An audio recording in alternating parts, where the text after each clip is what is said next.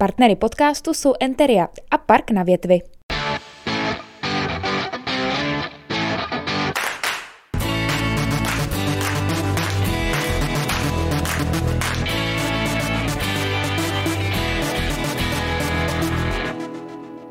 Dobrý den, milí posluchači. Vítám vás u dalšího podcastu Hradeckých salonek. Naším dnešním hostem je lesnický specialista, hlavní tvář únorových salonek a také moderátor pořadu Blíže k přírodě, pan Aleš Erber. Vítám vás. Dobrý den. Uh, Začnu toho desetidílného pořadu Blíže k přírodě, který startuje už eh, v pátek 4. února, jednak na východočeské televizi a jednak na novém webovém portálu eh, příroda.tv.cz. Na co se mohou diváci těšit?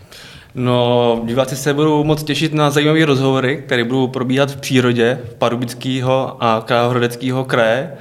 Jsou to například Městské lesy Hradec Králové, eh, byli jsme navštívit eh, Krkonožský národní park, kde jsme mluvili eh, s ředitelem Robinem Bemišem a na celou další řadu mnoho zajímavých osobností, co se týká lidí spravující naši krajinu krásnou, od rybářství, zemědělství, lesnictví až po dřevarství. Takže ta škála je opravdu široká a to je vlastně cílem našeho pořadu přinést určitý Eh, ty práce a ty zajímavosti, eh, na kterých oni pracují.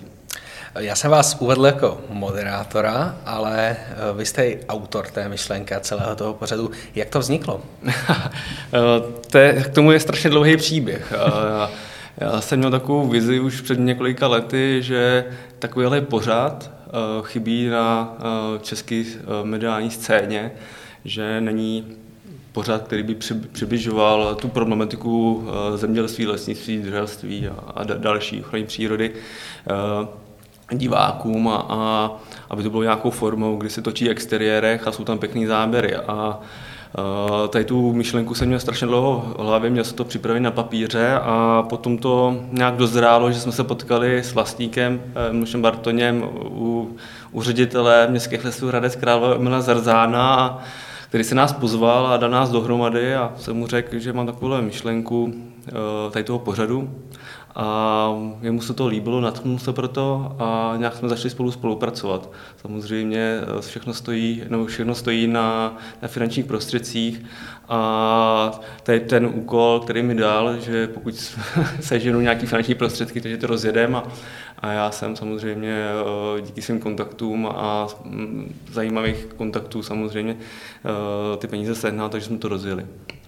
Eh, vy jste zmínil eh, pana ředitele městských lesů hradeckých, pana Zerzána. Eh, on je prvním hostem, bude, bude v tom prvním dílu v pátek s vámi mít rozhovor, tak na co konkrétně se mohou těšit hradečáci?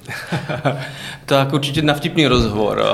Milan Zerzánu, to je můj velký kamarád, takže ten rozhovor byl v přátelském duchu. Samozřejmě já jsem byl trošku nervózní, bylo to moje první vystoupení a moderátorství a to nejsem stavěný moc jsem eh, z provozu, eh, takže eh, neměl jsem žádné zkoušky a neměl jsem žádný mluvený, mluvený právě zkušební rozhovor, ale přímo jsem přijel z lesa, až to řeknu, kde jsem ráno řešil nějaký lesnický provozní záležitosti a potom si odskočil na rozhovor s Milanem Zrzánem. A samozřejmě jsme se bavili o tom, jak, jak připravit ty lesy pro návštěvníky veře, z veřejnosti, jak hospodaří, jaká vlastně ta celá historie toho majetku, jak to vzniklo a jaký má další vize. Takže mm. samozřejmě radečáci mají unikátní prostředí v podobě obrovského komplexu lesů, ve kterém mají opravdu unikátní prostředí, co se týká sportovních a výukových aktivit, které těžko budou hledat jak v České republice, tak i v zahraničí, protože městské lesy Hradec Králové jsou eh, vzorovým objektem, eh, co se týká České republiky, ale i Evropy. Mm-hmm. Městské lesy hradecké jsou velmi, ale opravdu jako velmi využívané. Chodí tam lidi na procházky, chodí tam jezdit na bruslích, na kole. Občas, občas slýchávám i názory, jestli už ta rekreační funkce není trochu moc, a jestli ta původní funkce toho lesa tím jako není upozaděná. Co si o to myslíte? No tak to je spíš otázka pro pana ředitel, ale eh, musím si uvědomit, že uh, Město Hradec Králové, vůbec k, kraj, k, na hranicích Pardubického a Královéckého kraje, kraje, protože musím si uvědomit, že část eh, královéckých lesů leží v Pardubickém kraji. To zdůrazně, jako já jsem z Pardubických kraje, tak trošku vlastenectví, takže to je uh, unikátní. Uh, nicméně, abych se vrátil k vaší otázce, tak uh, Samozřejmě ty, ty názory slýchávám taky, že se, že se z toho stává trošku ten Disneyland, a, ale naopak společnost to no, vyžaduje. A určitá to je společenská poptávka po těch lesích a, a samozřejmě tady, tady ty pardubický kraj a Kravrodecký kraj jsme v velké aglomerace, takže ta návštěvnost je přirozená do toho velkého komplexu a pan ředitelka vytváří to prostředí a, a splňuje tu poptávku od veřejnosti. Nicméně na otázku, jestli to je hodně nebo moc, tak ta strategie asi taková, abych samozřejmě nechtěl mluvit za něj, ale jak se známe dobře, jak to cítím já a znám jiný městský lesy, tak tady to je dobře usměrňovaný, protože ty rekreační funkce a ta atraktivita toho prostředí je určitým způsobem usměrňována, což vlastně laický, laická veřejnost nebo ten návštěvník lesa zprvu neuvědomuje, ale opravdu v tom je nějaká strategie a má to dobře promyšlený. Takže určitá část je nechána eh, pro veřejnost, ale zbytek lesů, řekněme, že to je standardní hospodaření. Mm-hmm. Uh... Kromě eh, pořadů blíže k přírodě jsme narazili ještě na ten webový portál mm-hmm. Příroda TV, eh, který také byl spuštěný vlastně na začátku února. Jaký je jeho účel a smysl?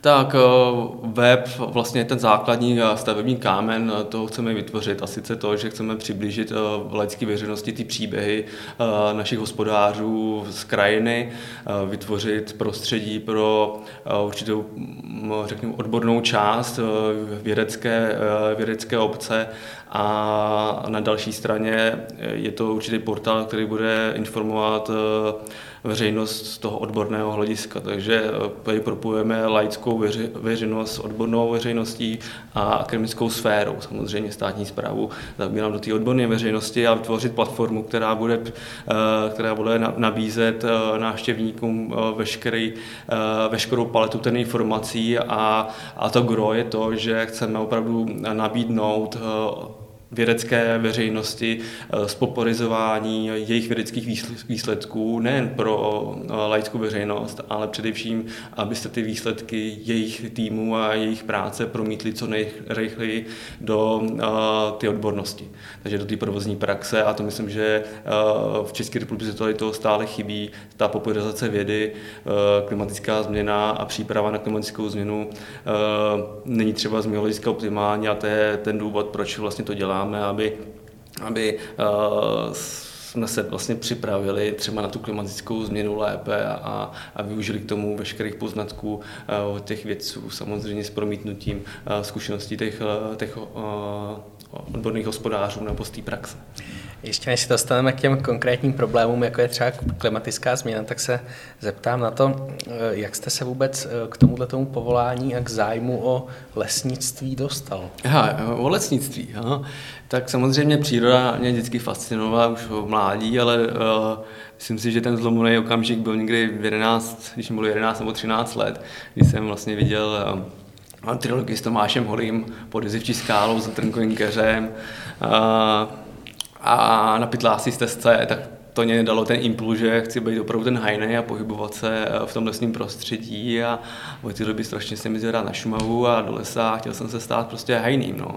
Takže uh, to byl takový ten můj začátek. Když jsem šel potom na střední lesnickou školu, tak tam jsem měl trošku tu vizi s se profesionálním fotbalistou, ale to, to nějak ne, ne, nedopadlo. Neměl jsem tolik, tolik kvalit, tak, uh, tak na vysoké škole jsem veškeré, veškeré své úsilí zaměřil na to lesnictví a, a potom jsem byl rád, že jsem vedle, vedle školy ještě dělal pro lesy České republiky, tak to byla taková škola hrou a potom už to mělo tendenci prostě zůstat v oboru. Hmm. Já když jsem si vás uh, googlil a hledal jsem si o vás nějaké informace, tak na mě uh, vypadlo hned několik uh, povolání, kterým mm. se věnujete. Já si to tady dovolím přečíst. Mm. Lesnický poradce, lesnický analytik, lesnický mm. hospodář, agrolesník, správce lesa, myslivec, teď vlastně i autor pořadu a moderátor. Tak která tato role je vám nejbližší? Uh, no, tak já se snažím v rámci uh, nějaký pracovní doby uh, to zefektivnit, takže často dělám věci opravdu zároveň. Já se cítím poměrně dobře v té lesnické branži, to znamená zpráva, zpráva lesů, především radím malým vlastníkům lesů, jak hospodařit, kde mm, radím eh, při, při, přibližně 25 vlastníkům, kterým vlastně i dokonce spravuju, ale ty, ta poptávka po, po tom, abych jim spravoval lesy, je čím dál tím větší a jsou to vlastníci od jednoho hektaru až po tisíc. Takže, a ten rozptyl je v šestých krajích, takže uh, je to někdy obtížné uh, na, na čas, ale uh, nějak se to musí, musí se to zvládnout, já, protože ještě spolupracuju s fakultou lesnickou a dřevaskou České zemědělské univerzity a, a vedle toho ještě vytváříme speciální, speciální management zeleně u zprávy železnic, aby právě nepadaly stromy do, kol, do kolejí a na druhé straně, aby se nemuseli zbytečně kácet, takže vytváříme chytrý, chytrý management právě podél, podél železnice, takže, která zapadá do chytré krajiny, mm. takže to jsou takový, ty, to je takový ten rámec výčet mé, mé práce. V jednom rozhovoru jste uh, nedávno řekl, že lesnictví se zmítá v, největší, v největší krizi za posledních 250 let. Mm. Uh, můžete mi vysvětlit důvody tohohle tvrzení? No tak samozřejmě uh, tak za počátek, eh, počátek těch problémů jsou historicky nějaký dány, to znamená eh, velkým podílem smrkových porostů a, a intenzivního hospodaření v agrární krajině. Takže eh, ty, ty, ty problémy sam, samozřejmě jsou z minulosti dány.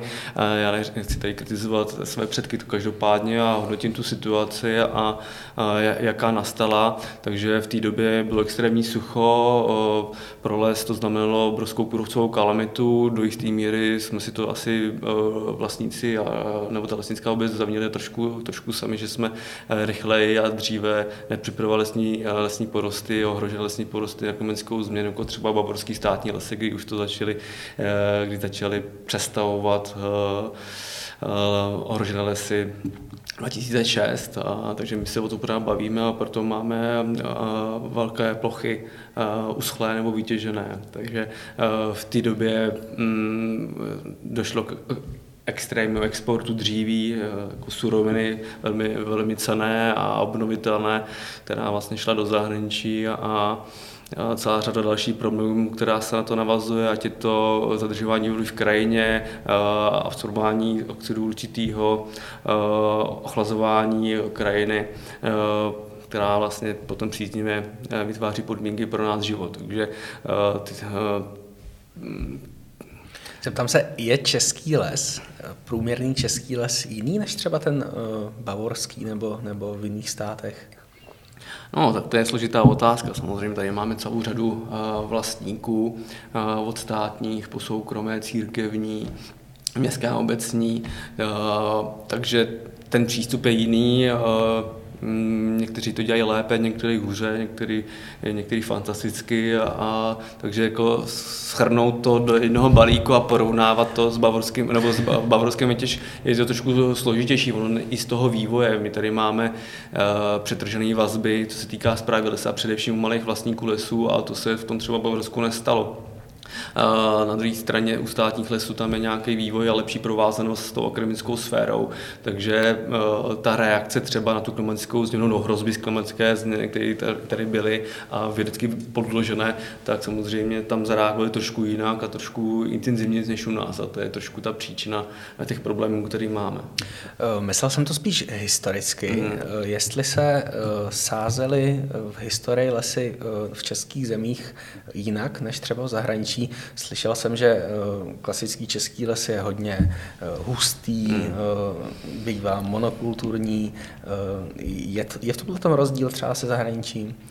No, tak jako to zakládání lesů, jako když to řeknu z 19. století, tak bylo obdobné, ale spíš je trošku jiný, jiný, postup v rámci eh, té výchovy a ty péče. A mm, to je asi téma na delší rozhovor a hlubší, hlubší rozbor. Samozřejmě to má souvislost nějakou politickou eh, kulturou a nějakým vývojem v době, to se týká první republiky, do váleční doby a, a v době poválečné. V České republice jsme měli fantastické lesnictví založené na, na ekologickém lesnictví za první republiky, které se vlastně vyvíjelo v opravdu ve špičku v celosvětovém měřítku a byli jsme nastartovány k tomu, že tady budou opravdu lesy daleko lepší než v Bavorsku nebo v Rakousku. Bohužel v 60. letech eh, v rámci normalizace se to všechno zastavilo, nebo v 70. Hmm. letech se všechno zastavilo. Takže ono nejde jenom o to zakládání lesa před 100 lety, jak se tady dříve hospodařilo, ale uh, daleko důležitější z mého hlediska je uh, na návaznost na, na tu péči, o to usměrňování lesa, o to využívání těch dynamických sil přírody a, a, a tak. No tak jaká by měla být v současnosti ta cesta toho, aby se ta situace v lesnictví zlepšila? Je to nějaká cesta o větší pest, snaha o větší pestrost těch lesů? Tak to je všeobecně jako takový dogma, už jako říkat, nebo už to, ta veřejnost ví, že les má být především pestrý a my to chceme už posunout trošku dál. A, a to spočívá v tom, že uh, tady musíme mít nějakou dlouhodobou vizi. Každý vlastník a správce lesa by měl mít nějakou dlouhodobou představu o tom, jak a kam směřovat uh, lesy. Pokud si řekneme lesy pestré, tak otázka na jaký výměře například, nebo jaká struktura lesa. My se snažíme právě o to, aby les byl maximálně věkově diferencovaný, aby byl výškově rozrůzněný s co největší pestrostí druhové skladby, na co nejmenší jednotky plochy. To hmm. znamená, že eh, právě po tou pestrostí se řada lidí může eh, představit, že máte hektar smrku, hektar buku, hektar dubu, hektar borovice a může říkat taky, že má pestrý les různě věkový, takže ta, na co, ta, takže ta jednotka je strašně důležitá. A to je právě náš cíl. A samozřejmě eh, ta cesta změnit tu strukturu eh, je poměrně dlouhá. Ono, když máte dospělý smrkový porost, eh, tak s ním už moc jako neuděláte. Vytvoříte nějaký prostředí k rychlé, k rychlý obnově, takže to maximálně změníte, změníte tu druhovou skladbu eh, jenom částečně a vytvoříte vlastně jenom podmínky pro, nebo nastartujete ty podmínky pro změnu hospodaření, ale potom máte třeba holinu, kde vlastně tenhle zakládáte a potom se, musíte se rozhodnout, jestli zakládáte nebo jakou dřevinu tam chcete mít a od toho se odpíchnete, jak chcete zakládat les, jestli chcete zakládat les uh, listnatý, uh, nebo si chcete zakládat nějaký smíšený, to znamená smrk, hmm. jedle nebo bůk a tam je lepší opravdu jít přes ty přípravné dřeviny, takzvané sukcesní dřeviny, jako je bříza, olše nebo osika, které vlastně vytvoří optimální podmínky pro, pro ty stínomilé dřeviny nebo stín více snášející, které v počátečním růstu potřebují eh, právě určité stupeň zastínění a s ohledem na to, že tady máme eh, degradované půdy, ochuzené oživiny, že tady právě ty velké plochy eh, vytváří obrovské extrémy, tak vedle přemnožené zvěře spárkaté, tak hmm. to je například ta jedna cesta, takže kombinace těch, těch, těch eh, způsobů na těch holinách a potom tady máme ten, tenhle takový ten ve střední době, řekněme od těch 30, od 30 let věku po, po 60 a tam je uh, zapotřebí se teďka soustředit, protože, uh, jak jsem už říkal, je potřeba soustavně vychovávat a tam je to zaměření tohle se asi teďka v té chvíli nejdůležitější, protože s extrémníma, uh, extrémní kurovcovou, kurovcovou kalamitou a a s nízkýma cenama dřevama, dřevem, tak eh, na výchovu se často zapomínalo, protože tam vypadávaly v rámci těžby slabší sortimenty, horší kvality a ty se využívají na papír a ta cena těch sortimentů byla nízká, takže eh, hodně vlastníků eh, odsouvalo tu výchovu na lepší, příznivější ceny, dříví a to se nám může, může vymystit v případě, že ta, ta doba se bude opakovat, co se týká třeba sucha. Takže, ale myslím, že to je to zlaté vejce, na který bychom teďka měli zaměřit. Hmm.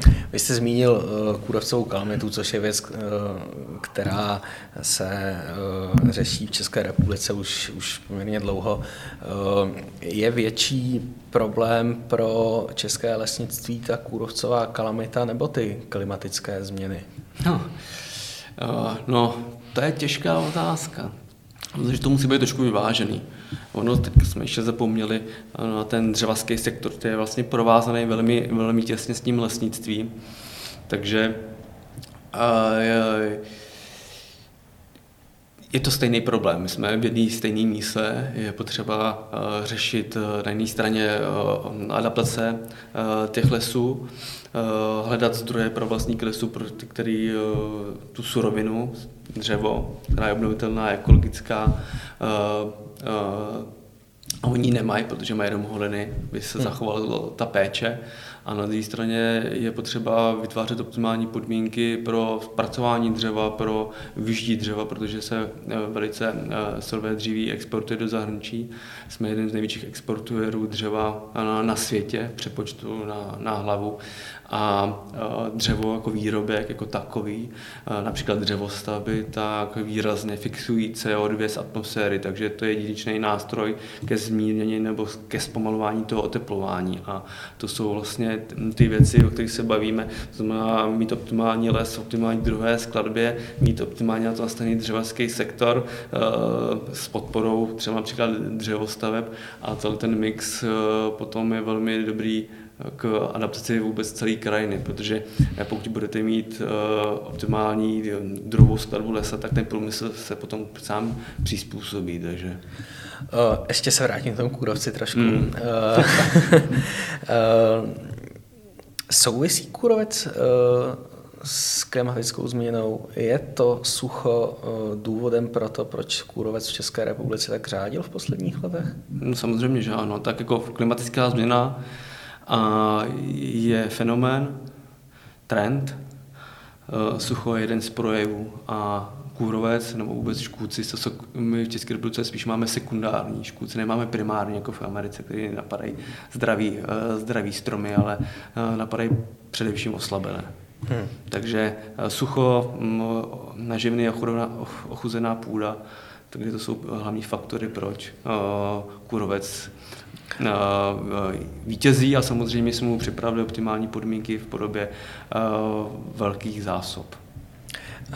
A znamená to tedy, že bychom s tím kůrovcem měli bojovat právě tím, co jste říkal, rozmanitost druhová, rozmanitost věková, rozmanitost výšková, že to je ta cesta, jak, jak proti kůrovci dlouhodobě bojovat? Tak my s kůrovcem říkáme, že nebojujeme, že součástí těch lesních ekosystémů, ale uh, to je to základní, co jste vlastně řekl, že ta prevence, to je u člověka, musíte dělat preventivní kroky a chodíte na preventivní eh, prohlídky, jestli, jestli, vás, jestli se nejste nemocen s tím a tím. Takže uh, osobně, a to je můj osobní názor, uh, který zastávám, že nejúčinnější boj proti kůrovci je právě to, co jste vlastně popsal, vytváření těch stru, bohatě strukturovaných porostů. Teď se ještě vrátím k tomu dřevu, o kterém jste hovořil. Eh, fenomén dřevostaveb, který eh, v posledních letech bych řekl, že roste zájem lidí o, o dřevostavby. Eh, je dřevo surovina budoucnosti? Rozhodně. Rozhodně dřevo má fantastické přednosti Eh, na rozdíl od oceli, jenom v porovnání, že, že když už hoří dřevostavba a bavíme se o výškové dřevostavbě šesti, šesti patrů, šesti pater, eh, tak má větší odolnost. Jo. Eh, hasiči samozřejmě vědí, nebo mají spočítáno, jak dlouho vydrží ty trámy, ale u té ocelovinné konstrukce se to přesně neví. Říká se dokonce, že kdyby dvojčata byly postavený eh, z konstrukcí ze dřeva, tak by třeba ani nespadly. Takže oni mají opravdu, co se týká statiky, daleko větší odolnost, co se týká bezpečnosti. A platí to o té bezpečnosti i v souvislosti s tím, že pravděpodobně dřevostavba bude rychleji a líp hořet?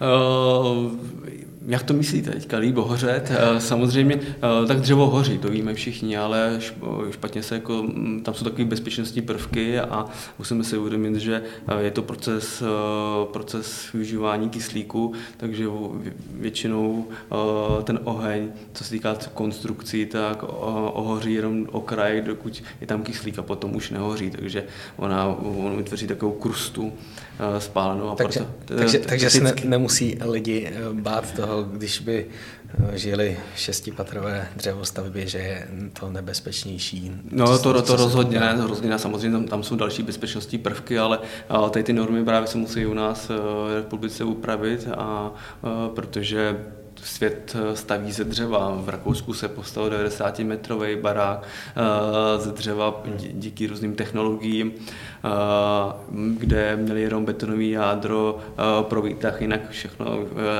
bylo opravdu ze dřeva. Takže